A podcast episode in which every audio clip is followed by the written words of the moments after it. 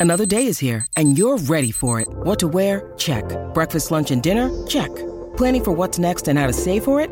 That's where Bank of America can help. For your financial to-dos, Bank of America has experts ready to help get you closer to your goals. Get started at one of our local financial centers or 24-7 in our mobile banking app. Find a location near you at bankofamerica.com slash talk to us. What would you like the power to do? Mobile banking requires downloading the app and is only available for select devices. Message and data rates may apply. Bank of America and a member FDIC.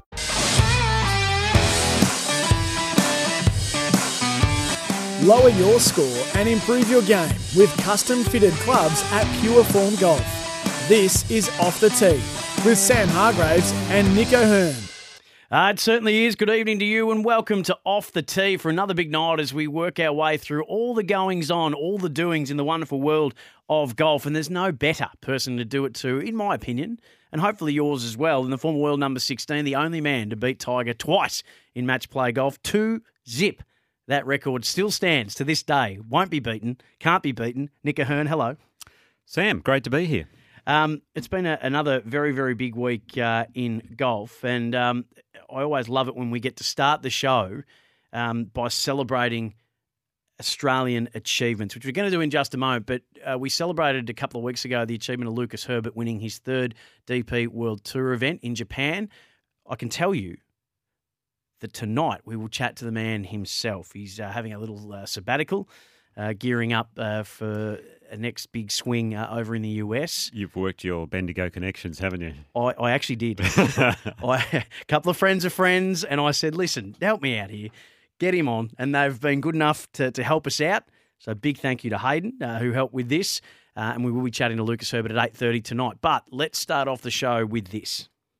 Took extra time, but Hannah Green wins the inaugural JM Eagle LA Championship. Her third win on the LPGA Tour. I see all these emotions coming out from you. You look so cool, calm, and collected. What, where does this come from? It's been a long few years. I know I played really well last year, but getting across the line has been really difficult. So I'm really proud of myself for hanging in there because I really didn't think that I'd be in it with the how I was playing and making so many putts. So yeah, I'm just obviously really happy, but the other emotion is coming out right now. Uh, you got me going too. I mean, this is we, we see you always that cool and calm. And at what point today did you really start to believe you had this chance? I knew you didn't need a low score today to win. Um, I feel like this weekend played a lot different to the first couple of days. So my caddy just said, "Stay patient." Um, you know, you always try and do that, but it's it's harder said than done. So I'm just really proud um, of holding that putt in regulation on 18, and obviously the putt last couple holes. I heard everybody around you; they're calling for a shoey. Will you be doing a shoey? I mean, I guess I have to give the fans what they want, right? But I wish I had new shoes. well, many congratulations. You thoroughly deserve this. Well done. Thank you. Hannah Green has won her first LPGA event since 2019. It's her third win on the LPGA Tour. She won the major uh, and then followed it up not long after that in 2019. She did it in absolutely clutch fashion too, Nick. The 25 footer to make the playoff on 18 against uh, Aditi Ashok of India and uh, Xiyu Lin of China. Then makes par on the second playoff hole to win at the JM Eagle LA Championship uh, at Wilshire Country Club. What a performance it was. It and was. Can, and you can hear how much it meant to her. It did. I wonder if she did the shoey. I didn't know if she did or not, actually, in the end. But no, she did. Yeah, I'm not sure I'd do it. But anyway, uh, what a performance it was. Yeah, just a fantastic win.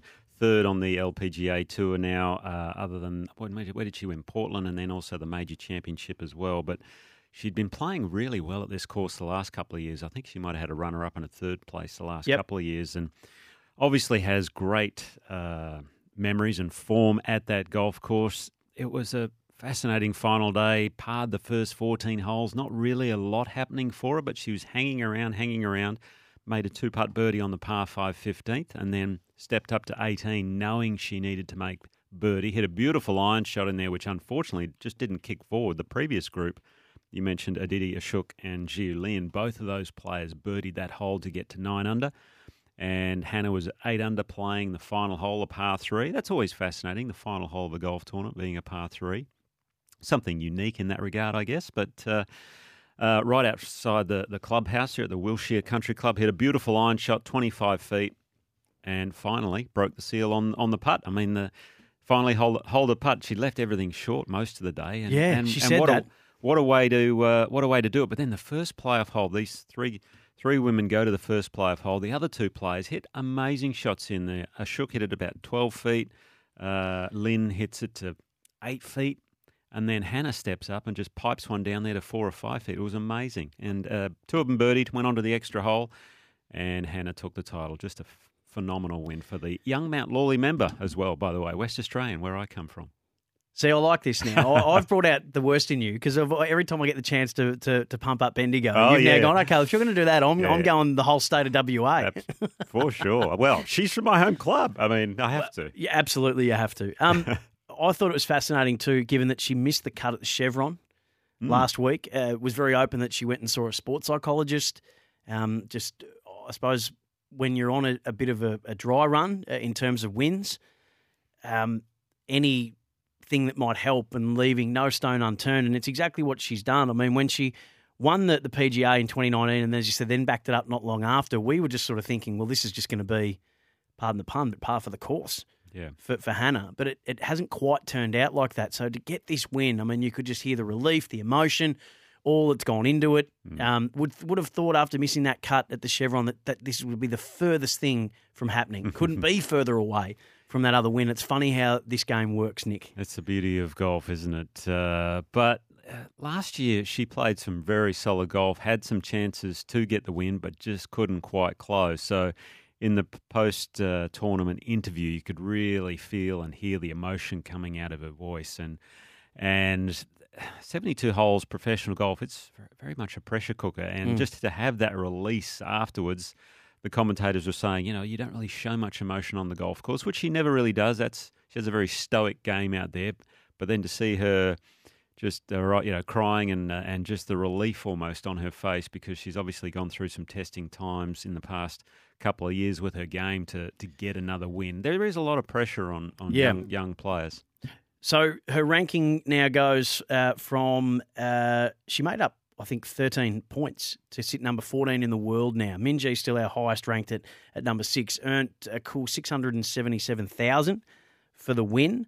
Um, and this all bodes very, very well um, heading into the International Crown, which is starting on the 4th of May. So um, the International Crown is this incredible team event Nick, where countries actually qualify and send their four best. And um, at the moment, the uh, of the eight teams, the Australian team that's going to head in to do battle, uh, representing us, um, Minjee Lee, Hannah Green, Steph Kyriacou, and Sarah Kemp. So to have two players ranked inside the top 20, I reckon holds us in, in really, really good stead. Um, the Swedish team is very strong of, of, of Maja Stark, Madelene Sagstrom, and Nordqvist and Caroline Hedwall.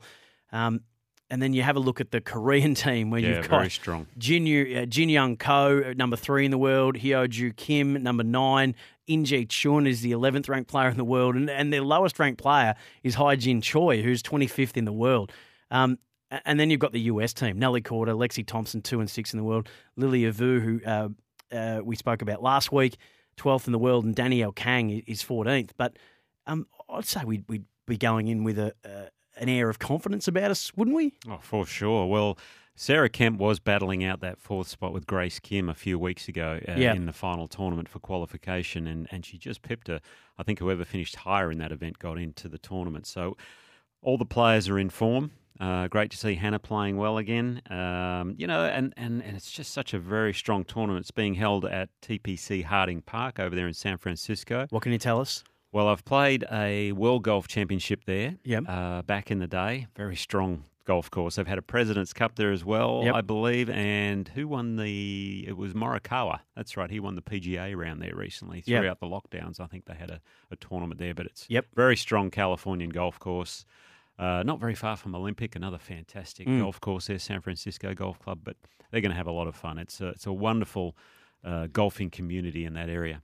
Well, we're looking forward to this. Um, it's amazing how we probably are looking more and more intently and with more excitement when it comes to team events, given everything that's happening with LIV. And um, I think there is a real hunger for it. I I think it, you, you, you've played in these team events. You've played um, President's Cup. what is it about the team event that that adds that something special to it, adds that little something extra to it? The, the biggest thing is it's uh, something different. Mm. Yeah, especially representing your country. Like these guys are. Yeah, I mean, I I love my first representation was at the Dunhill Cup when they were back uh, at, at St Andrews. It was a three man team. That was a lot of fun. And You then, and who? Uh, Peter O'Malley and Stephen Leaney. It's a good team. Yeah, it was pretty good. Well, I think we got all the way to the quarterfinals. We played pretty well. And then uh, World Cups, done those, which is more two man teams. Yep. And then obviously the President's Cup. Who were you World Cupping with? Uh, that's a very good question. I think one of them was with Stephen Leaney again Yep. and Nathan Green, Greeny. Oh, fantastic! Really good player. So we, we had we had a blast. Um, but especially for a lot of these young players now, they, they go through the college system, and so they love that team aspect. Yes. and it takes them back almost to their college days in Well, a way. Well, didn't Spieth and Thomas and uh, whoever else they went to college with all go away on the, the boys' trip whilst uh, there was that they were having a little hiatus recently? So those memories live with you. Yeah, Mm. to the Bahamas. Um, those memories, I'd imagine, would live with you for a long time. They do, yeah. And you get to be around, obviously, other high performing golfers and you can pick their brains about Mm. how they can do certain things. Maybe they have strengths that you look to and go, oh, how do you do that? And, and you can really unite as a team. And, and from an Australian point of view, we, we all grew up playing pennant golf here, and, and all these girls would have represented their states and at the national level as well. So for them to bring back those sorts of memories for them, they're going to have a blast. Uh, we're going to have a blast with Lucas Herbert after 8.30, so we're very tough on time today. We're going to be very disciplined getting to that 8.30 slot. Uh, when we come back, though, we'll update you on Tony Finau's win. We'll talk a little bit about uh, uh, what Taylor Gooch has done over the last couple of weeks as well. And Jon Rahm has broken a record halfway through the season uh, that needs to be heard, to be believed. We'll cover all that coming up very shortly uh, on Off the Tee.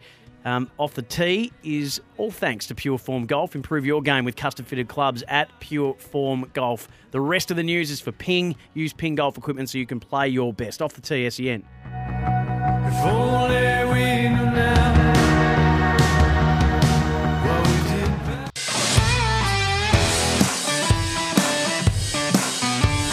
Lower your score and improve your game with custom fitted clubs at Pure Form Golf. This is Off the Tee with Sam Hargraves and Nick O'Hern. But Tony outlasts number one. And it's a Finau family fiesta in Mexico. Here they come to help celebrate career win number six on the PGA Tour. Well, I didn't feel comfortable until I was on the 18th green. it's always a way. right? yeah, it seems uh, no matter how many shots you're ahead, uh, you're just so focused on getting in the clubhouse to win the golf tournament. So um, when I hit that third shot on 18, um, I was like, all right, I don't think I can screw this up now. but uh, I played great golf all week. Um, you know, that's uh, something that I wanted to do. You know, every day I was striking the golf ball really nicely, and um, but the biggest thing was I was able to convert the birdie putts that I really needed to, and also some of the par saves that were momentum swingers for me. So. Uh, one of everybody's favourites, maybe the nicest guy on the tour, Tony Finau, did what very few are able to do these days go head to head with Jon Rahm on a final day and live to tell the tale and live to win the day. The Mexican Open, it was his sixth PGA event. He finished up at 24 under, three shots ahead of Rahm. Rahm was in that final group after shooting a course record of 61 at Vidanta Vallarta. Um, he actually won the event last year and Finau tied for second. Interesting, Nick, that after that second place is when Tony actually went on a bit of a run. Everyone was wondering when he was going to win again. Um, he won three out of the next seven events, and since his last win, he's had eight out of 11 top 10 finishes. And he's now ranked 11th in the world. He made up five spots with the win and uh, made a, a cool 1.3 uh, US million as well. What did you make of Finau's win, especially given who it was against? Mm, yeah, it was a big win for him. Uh, sixth on the PGA Tour, four wins in his last 18 starts. That's a pretty good record. That's Absolutely. What's that? More than 20%, almost 25%. So he um, he's playing some great golf. Has a unique action. Like Yeah. his golf swing is very different. A bit a bit sort of homemade, I guess He's so low, say. isn't he? Like, I look at his knees. He's Hands so are low. really low. Yeah. He's a real tall dude. He's about six four, six five. Yeah. I played with him, I'm thinking almost 10 years ago, I think. Yep. And uh, when he first came out on tour, and I thought, oh, he must have just kind of looks a bit off the street, you know, the way he was dressed and everything, and Mm. sneakers and Yeah. had the hoodie on and all that sort of stuff. But he, hit his three wood about 40 metres past my driver. So I thought, okay, yeah, this guy's can play. Yeah, he's okay. He, he's all right, yeah. Yeah, he- very, very interesting style of putting, too. Has his hands very low, so the Yeah. toe of the putter's well up in the air. So that's very unique uh, in this day and age. But uh, a phenomenal win. He had Rahm chasing him in the group with him. That Mm. I think that really for Finau just uh, reinforces the belief in his game that he has. Mm. Now, if Rahm wasn't in his group and he couldn't see what was going on, then you think, okay, well, he hasn't. Yeah, I wonder if he would have tried to save it rather than Yes, win it. exactly. Knowing him, Rahm was in his group, and there were other guys. Yeah. Brandon Wu played well. Uh, Akshay Bhatia also a young, uh, He's one young player. Well, he's a fascinating story. This Bhatia, He's- 21, yeah. he's twenty-one. Turned pro when he was seventeen. Never went to college. So that's a very unusual route to take in the US. Everyone else goes to college, He's but like he LeBron. He, he just backed himself, and he's been playing the minor tours. Went to the Korn Ferry tour, a little bit like LeBron. He's not built like him. I don't know if you've seen him, but he's a No. he's, he's a very thin man. But he's a lefty, I think so his he's got that handle go. is actually thicker than thicker than him. But he's one to watch in the future. But uh, impressive win by Finau. I mean, he had his whole family there. It was quite. Yeah. A, that was amazing. There was six, six, uh, six in the family. His wife and his four kids. And then about an hour or two after he won, he went back out on the golf course and caddied for his kids. I mean, how good's that? If Incredible. you haven't seen Full Swing on Netflix, the episode which features him as one of the two golfers, you'll get to know everything you need to know about a, a truly who seems to be a beautiful man and, and a great family and um, a really interesting story. It's not the um, common path that he tread to get to where he's got to now. So, really worth a look at that. Can we just talk about Jon Rahm for a minute? This year is already a record breaker, and we're only halfway through it. So, he gets. Um, 839,000 US for coming second in Mexico. His 2022-2023 season total is now 14.462 million. Scotty Scheffler amassed 14.046 last season in its entirety. Rahm has already beaten that halfway through, and we haven't even played the 15 million. Um, uh, what's oh, my mind's just gone blank here. At the end of the year, that the, the winner gets Oh, the FedEx the FedEx. yeah. Yes, we haven't even got to FedEx Yeah. stage yet. He's won four times from 12 starts since October, including the Masters. That's meant eight of those events he's been inside the top 10. He's going to skip the next two at Wells Fargo, Quail Hollow in North Carolina. That's a $20 million event. And the AT&T in Byron Nelson before the PGA Championship on the 18th of May. I mean, what more can you say about a season where you've broken the money record halfway through? And I know that's, and again, that's a part of the LIV effect because there's more Yes. money on offer. But halfway through the year, Nick, Yeah, it's impressive. I mean, the, well, they're playing for twenty million dollars now on a regular basis with these designated events that they have Mm. uh, elevated the prize money, and as you say, that is a result of the LIV effect. They don't want to be left behind in the prize money stakes. So all these players are playing for double, triple, almost the amount what they normally do. So these these prize money records are going to get broken. However. The record he's putting together this season is phenomenal. Number one in the world. Obviously, has the Masters already. He could easily win two or three of these things, the majors this year. Well, let me ask you about that because Tigers 2000, he won nine events in 20 starts, three majors. That's insane. That's a Hall of Fame career in a year. He had four in Um, a row too. Yeah, runner up four times and made the cut every time he played. So Rahm's halfway through the year has four wins, one major. I mean, he this at this trajectory, he might not quite get to that, but he's going to be giving it a nudge if he can maintain it. If he and there's no reason why he can't too. His game is just built for longevity. The way he swings the club, um, you know, his fitness levels and and how I guess at peace he is with everything off the golf course at the same time as well. So he's got an, a young family with him all the time on the road, and and he's loving life and loving golf. Um, the thing about Jon is he can have a bit of a hot head at times out on the golf course, and whether that gets to him or not at certain Yeah. times, who knows? I- loved in the moment on the green where he and very, I, I love it when the players do this. They go, they they put etiquette out of the way for the the greater etiquette, which is give the moment to, to the to the player who's about to win it. Get have your putt, quickly finish it up, and get out of the way. While they were waiting for the other player in the group to do that, um, he just put his arm around Tony, I saw that. and I just thought that's that's a that's a beautiful moment here. I mean, Rahm's on a on a tear, but he he put aside whatever he was feeling to get around this guy um, who everybody seems to love to, to to celebrate with him. Yeah, well, Tony, as you say, is one of the nicest guys out on tour. It's hard not to like him. And Ram he's had his fair share of wins, so he doesn't probably mind giving one or two up. And uh, it just goes to show the type of guy that he is. And, and all those competitors, they know that at the end of the day, they're just competing as hard as they can. If they don't win, well, Mm. if a good bloke or a good friend, as Tony is to Jon, obviously wins, well, then that's great for the game of golf. Uh, speaking of winning, this person becomes the first to, to ever win two LIV events in a row. Sergio must make this little stubby chip that he's got. Let's if he wants to fly again or out. Sergio. Oh, it had a good line. It was a gallant effort by Sergio Garcia, but Taylor Gooch, history maker, the first man to win back-to-back LIV golf titles. It's been a road trip he will never forget. First Adelaide, now Asia. Taylor Gooch takes the Singapore Blig. Uh, he took Singapore out after taking out Adelaide. He defeated Sergio Garcia in a playoff at Sentosa Resort.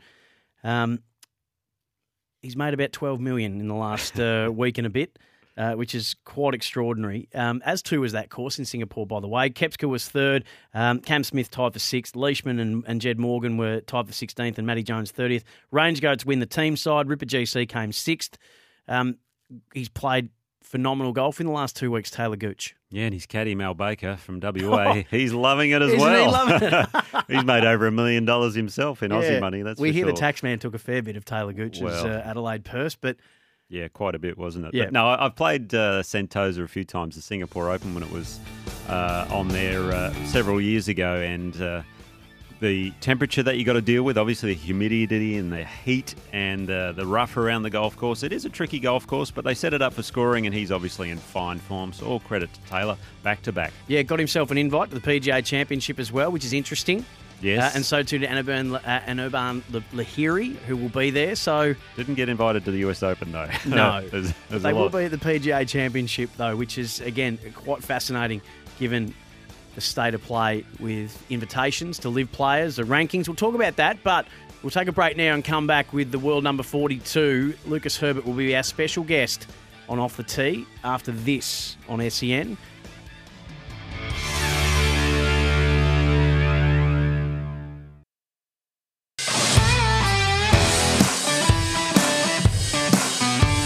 Lower your score and improve your game with custom fitted clubs at Pure Form Golf.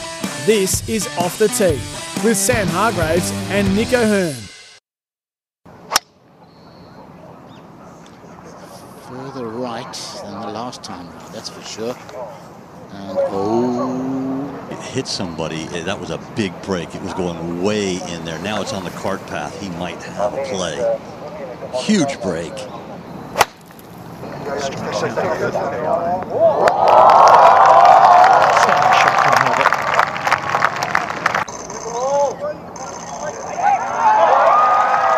Well, he may have arrived late this week, but he has made up for the lost time, and it is a victory for Australia's Lucas Herbert.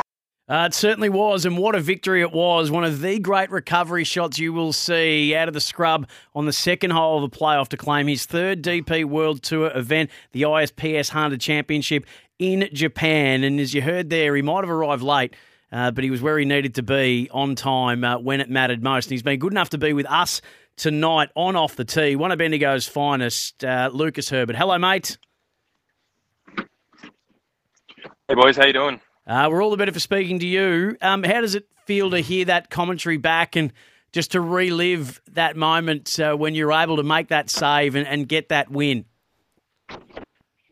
Yeah, very very cool. Um, I mean, I think I've watched the replay plenty of times now just to uh, just to relive that one over and over. But um, yeah, very nice to uh, to get it done there, and, and yeah, like you said, very cool. Hey, Lucas, I don't ever miss a chance to um, pump up the fact that you're from Bendigo, as am I, and uh, get very parochial and proud when watching you do what you're doing at the moment. But just talk us through your golf journey, how you found golf, um, how you got started in the game in Bendigo.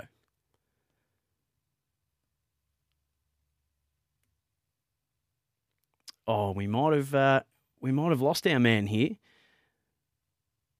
So I'm going to end that, and I'm going to call him back, Nick, and we'll just do this: the joys of live radio. Yeah, because we're doing it over WhatsApp. Ah, Hmm. okay. So we're going okay so far. this is good, isn't it? It's like a contestant, and you have won. Have you got me again there? We've got you there, mate. We're uh, we're still live on air, but we've got you back loud Yeah, and clear. That's okay. Uh, I was just asking, tell us about your journey Yeah, into golf, how you found the game. Yeah, so both grandparents played, definitely both my granddads and then um, grandma on my dad's side. Um, so that was part of the family. I think it was sort of one of those one of those things, a bit of a rite of passage that you just had to play. Um, and then when I was probably about ten years old, I, um, you know, I'd, I'd I'd basically been swinging clubs since I was, you know, two or three years old. But um, when I got to about ten years old, that was when I sort of probably worked out that I was I was pretty good at um, at what I was doing, and um, kind of enjoyed. I was always just a competitive kid. Really enjoyed the whole. Um, really enjoyed just the whole competition side of it. You know, just wanting to be almost like an adult, a grown up, and and do things like the big kids. So, um, really enjoyed doing doing that. And sort of golf was golf became my passion. Um, played a bunch of other sports, but just I was kind of always a small bodied kid, so I was worried about getting hurt. So golf was perfect. Hey, Lucas, it's uh, Nick O'Hern here. Great to chat with you, uh, mate. I, I remember playing with you at Royal Pines a few years ago uh, at the Australian PGA Championship. The first time I guess I'd seen you play, and impressive was an understatement. I think you went and shot 65 that first round, which is just incredible. Um, one of the questions I guess I've got for you today was you've been in the top 50 in the world, probably top 40 to 60 range for the last couple of years. Um, you know, what, do you think the next step is in, in the pro- in the pro- progression of your game to really maybe even get inside the top 30, 20, even the top 10 eventually? Yeah, thanks, mate. I appreciate those kind words. I do remember playing um, with yourself at, Royal Pines. Um, yeah, look, I think um, I felt like I was on a pretty good track towards the end of 2021 there, and then um, funnily, sort of getting on the PGA Tour full time is almost it just takes a little bit of time to sort of settle in. Um, you know, these guys have played all these courses so many times, and and they know exactly what they're doing, and just you know, doing that for the first time around, not sort of you know, just almost I, I almost felt like I was reinventing my business um, in a way of, of you know turning myself into a US tour player. Um, it's sort of it probably took a hit on my world ranking um, to a degree, and and it looked like we didn't really have too much of a successful um, you know 18 month period there of sort of first being on the PGA Tour. But um, I do feel like I'm on the right track. I feel like we're we're making some really good progress. Um, tightened up, definitely dispersion with driver, um, which has been something that's killed me a lot uh, when I've gotten to the US. Um, and I just just think like just getting used to playing golf over there a lot more. It's it's probably a different brand of golf than what we're used to playing in Australia or even over in Europe. So um, you know, I, I don't. It's just a slow process. Either really lucky and they pick it up straight away, but I'm just trying to stay really patient with it. Um, I think I'm doing the right things. I'm just just need to stay on that track, and I think I will get better. Um, you know, I'd love to get the top ten in the world, um, possibly. So uh, it's just you know, golf's golf's not a race. It's you know, it's a slow sort of process to build it all up. Um, you know, if I could get the top ten in the world by the time I'm 35, which is in eight years' time, I think I've done really well. So just not in a rush, just trying to make sure I um, you know enjoy the process and uh, and really you know make sure I stick to it so it can take care of itself. Uh, it's music to my ears. I'm glad you're thinking along those lines. That's a, an awesome attitude you have there. Uh, are, are you looking this year to play both tours, the, the DP World Tour and the PGA Tour, or are you just going to mainly focus uh, on over in the US? Did we lose him again? We may have lost him again. Unless someone else is ringing him at the same time. we got you back, Lucas. Is someone else ringing you while we're on air with you, are they? I got no idea, but I must be in some terrible reception. here. um, yeah, um, I've, I've obviously played a little bit for the start of the year, so um, you know I've, I've been able to been able to play some golf over there, and, and obviously um, get some good results to be right right up there on that race to Dubai. So um, I feel like now I can focus a lot of my efforts for the rest of the year on the PGA Tour, and, and obviously try and get into that top 50 in the on the FedEx Cup to, to play all those bigger events next year and um, you know really sink my teeth into those. So I think I'll probably focus a lot of my efforts there um, towards the rest of the year. But um, obviously playing the odd event here and there where I can in, in Europe is also um, you know makes that that schedule a worldwide schedule and um, and it's something I enjoy doing. Lucas, the win uh, in Japan. So you come off the back of a fantastic tournament at the match play. You made the final 16. You go down to Rory McIlroy, but geez, you made him earn it. As you said, you, he had to play his best golf to beat you. It leaves you 51st in the world, needing to be inside the top 50 to get that invitation to the Masters. I'm sure you were gutted um, with how that unfolded. Um, to back that up in that with that disappointment to get that win in the very next tournament you play, just talk us through how you deal with the initial disappointment and then be able to refocus yourself despite missing flights and having to get there without even seeing the course to get that win. Just talk us through how all that played out mentally for you. Yeah, um, like I said, it was obviously disappointing to to miss Augusta, but I think probably a few things were in my favour. I obviously played it in 2022, so it didn't feel like. Uh, I think if I hadn't have played it in 2022, it would have really hurt because I, you know, had never played it before. But I knew that I played it before. I knew I'll play it. I know I'll play it again. Um, it's a great opportunity to do it. You know, the reality is you're going to miss out sometimes. There's always going to be someone who misses out by one spot. So, um, you know, uh, that on top of the fact that I played basically the best golf I could play that week at the match play. You know, I everything was on the line for me right there. I, I, knew exactly what I needed to do at the start of the week. I needed to to at least get to that round of 16, and then you know I think if I made it to the quarterfinals, that was that was pretty much a lock in for Augusta. So I knew what was exactly what was in front of me. I knew exactly, you know, what I what was on the line for me, and I came out and played probably the best golf I've ever played, really. Um, and that was the thing that I could take away from it and know that like I didn't have any regrets from from that week um, for not getting into Augusta. I I did everything I absolutely could have mm. um, to to get there, and it took Rory McIlroy playing his basically his A game to beat me. So, um, you know, I, I took a lot out of that week rather than than really getting down in the dumps about Augusta. Um, and then obviously, like you said, there was a lot of a lot of mix ups and, and whatnot traveling to Japan, and it's it's kind of one of those things as a pro golfer. You just have got to have that really flexible mindset to be able to to succeed in some of these occasions. And I just I knew going into the tournament that I you know I wasn't going to be able to potentially get an advantage tactically on the rest of the field. Um, you know, knowing the golf course better than anyone else, but I did knew I, I felt like I was playing good, and I and I knew that if I took that confidence with me into the tournament, obviously just got to get through, you know, maybe the first round or the first two rounds, see the golf course, um, you know, you know, you have a bit of an extra look on Thursday and Fridays to where where where you need to leave your ball. I'm just really lucky to, to have those things um, in my favour, and, and from that I was able to you know play some really good golf, um, and you know was just lucky enough to fall over the line at the end there. You know, kind of not really fire, firing on all cylinders. So we just I think we just lost you for a little bit there, Lucas. But um, so you're telling me that I was the next question I was going to ask you was who was more disappointed about missing the Masters, yourself or the group of Bendigo boys that you were going to take over there? I think you've answered that now. Um, so I'd imagine that the boys were pretty shattered, given how generous you were going to be in taking a crew over there. Is that right? Yeah, the boys are pretty shattered, um, but I, you know, I was pretty quick.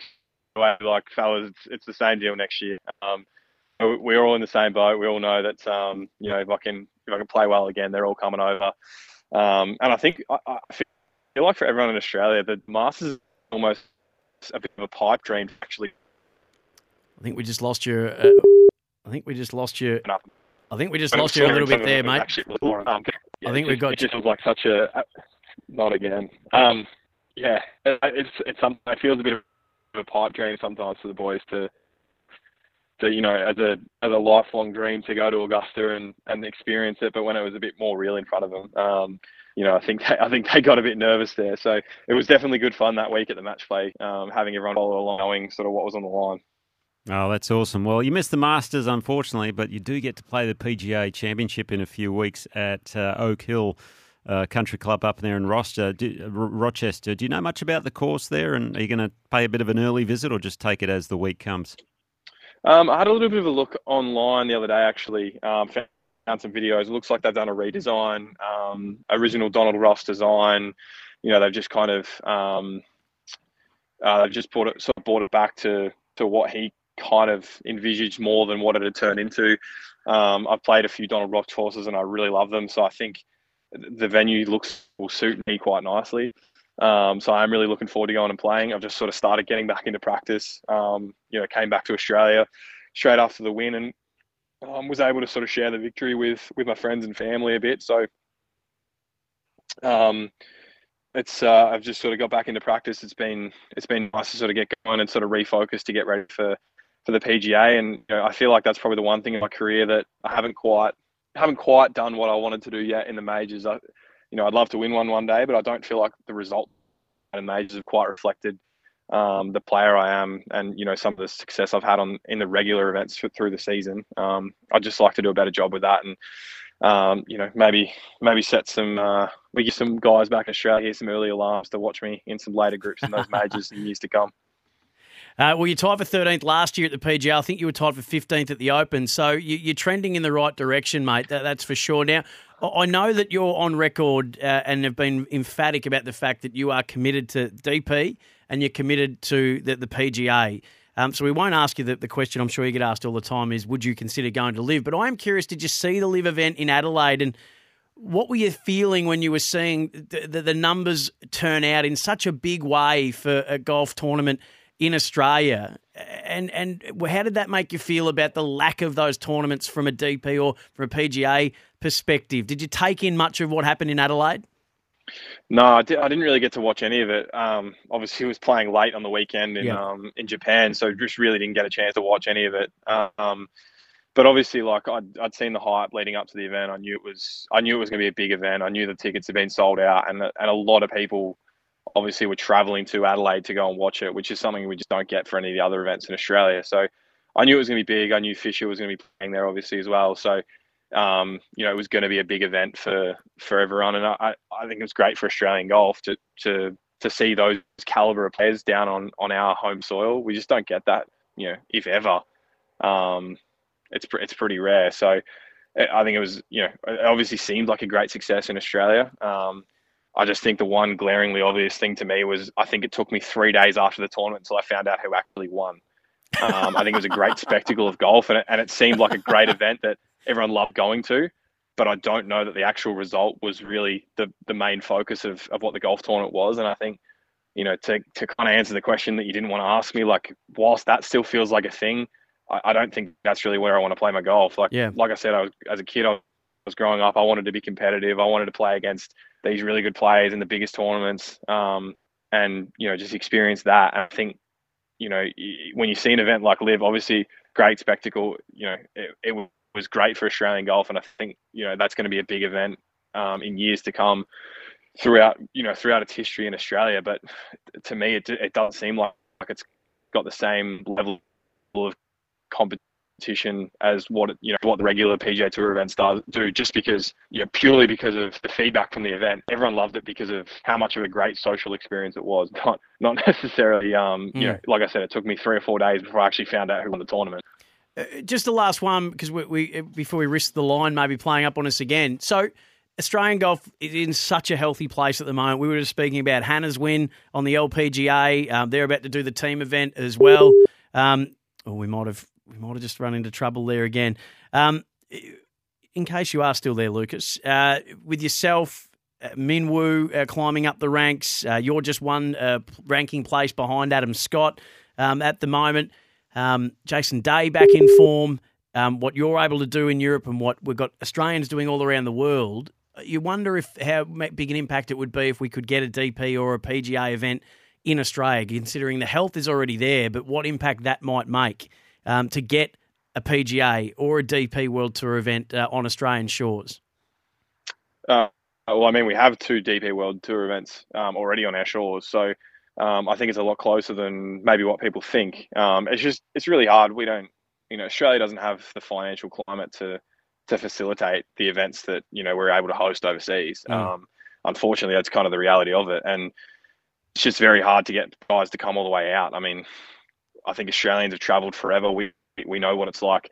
You know, mm. from a very young age, unless we're going to go to New Zealand to, to go overseas, we have to travel. You know, we're going to be sitting on a plane for eight hours you want to talk to any American who wants to travel more than three hours on a plane, you know, they're they don't they're not interested at all. Um, you know, I've had conversation with conversations with players over there in the states that if you offered them three million dollars, they wouldn't come to Australia just because they're not interested in sitting on a plane for the length of time that you have to sit on it.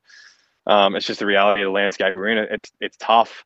We have great golf courses. The guys that do come out, you know, I talked to I talked to Jordan Spieth. Um, I talked to those sort of guys that have come out and played our tournaments in Australia, and they loved it um, you know, once they did make the journey down and and played it. They've absolutely loved playing on our on our golf courses. Um, they can see the tests that it brings, and, and they can see why they're ranked some of the highest courses in the world.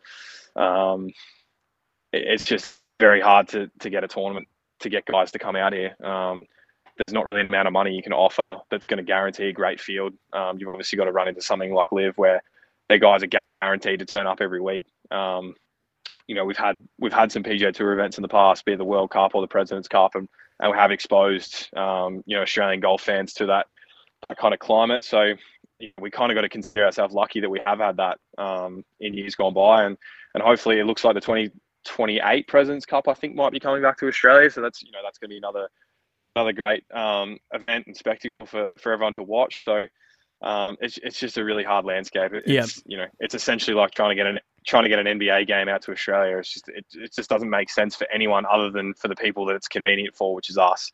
Um, so you know, whilst whilst we've still got the great players from Australia playing like Adam and Jason, um, obviously Cam as well. Um, you know, whilst we're doing great things in the in the Australian landscape, hopefully we can keep getting all of us to come back out and, and play these events at the end of the year and um, feel like the Aussie golf fans get a taste of that. Um, but as far as getting international players out, you know, we're we're pushing pushing it uphill to try and to try and that. And you know, unfortunately, it's just the reality of the landscape. Uh, mate, it's been great to have you on. Thanks so much for making the time when you're on a, a rest couple of weeks before you head back over and continue to doing what you do. Uh, continue doing what you're doing so well. We appreciate you being with us on Off the Tee, and hopefully, we're seeing you in the President's Cup in the not too distant future. We're pre- fairly sure we will be if you keep going the way you are. Thanks for being with us. We'll chat to you soon. I hope you're right, boys. Yeah, thank you very much for having me on. Sorry about the terrible reception I gave you. That's all good. No drama at all. Lucas Herbert, number 42 in the world and tracking very, very nicely. Nick O'Hern, we need your tip of the week, and we'll do that on the other side of this uh, on Off the Tee. The Rabbit Hole Podcast for Tyre Power. Know your tyres. Talked about tyres and that you were a service station attendant of the highest order. You used to do a whole grease and oil change. That's right. Story when I went to Gallipoli with your son. Yeah, and don't forget the bit about your old man winning uh, soccer pools as well and why they called you dollars at Melbourne. That's right. And then you also said you took Job away so he didn't go to schoolies. He wasn't that impressed until he got to Chelsea. All on the rabbit hole this week.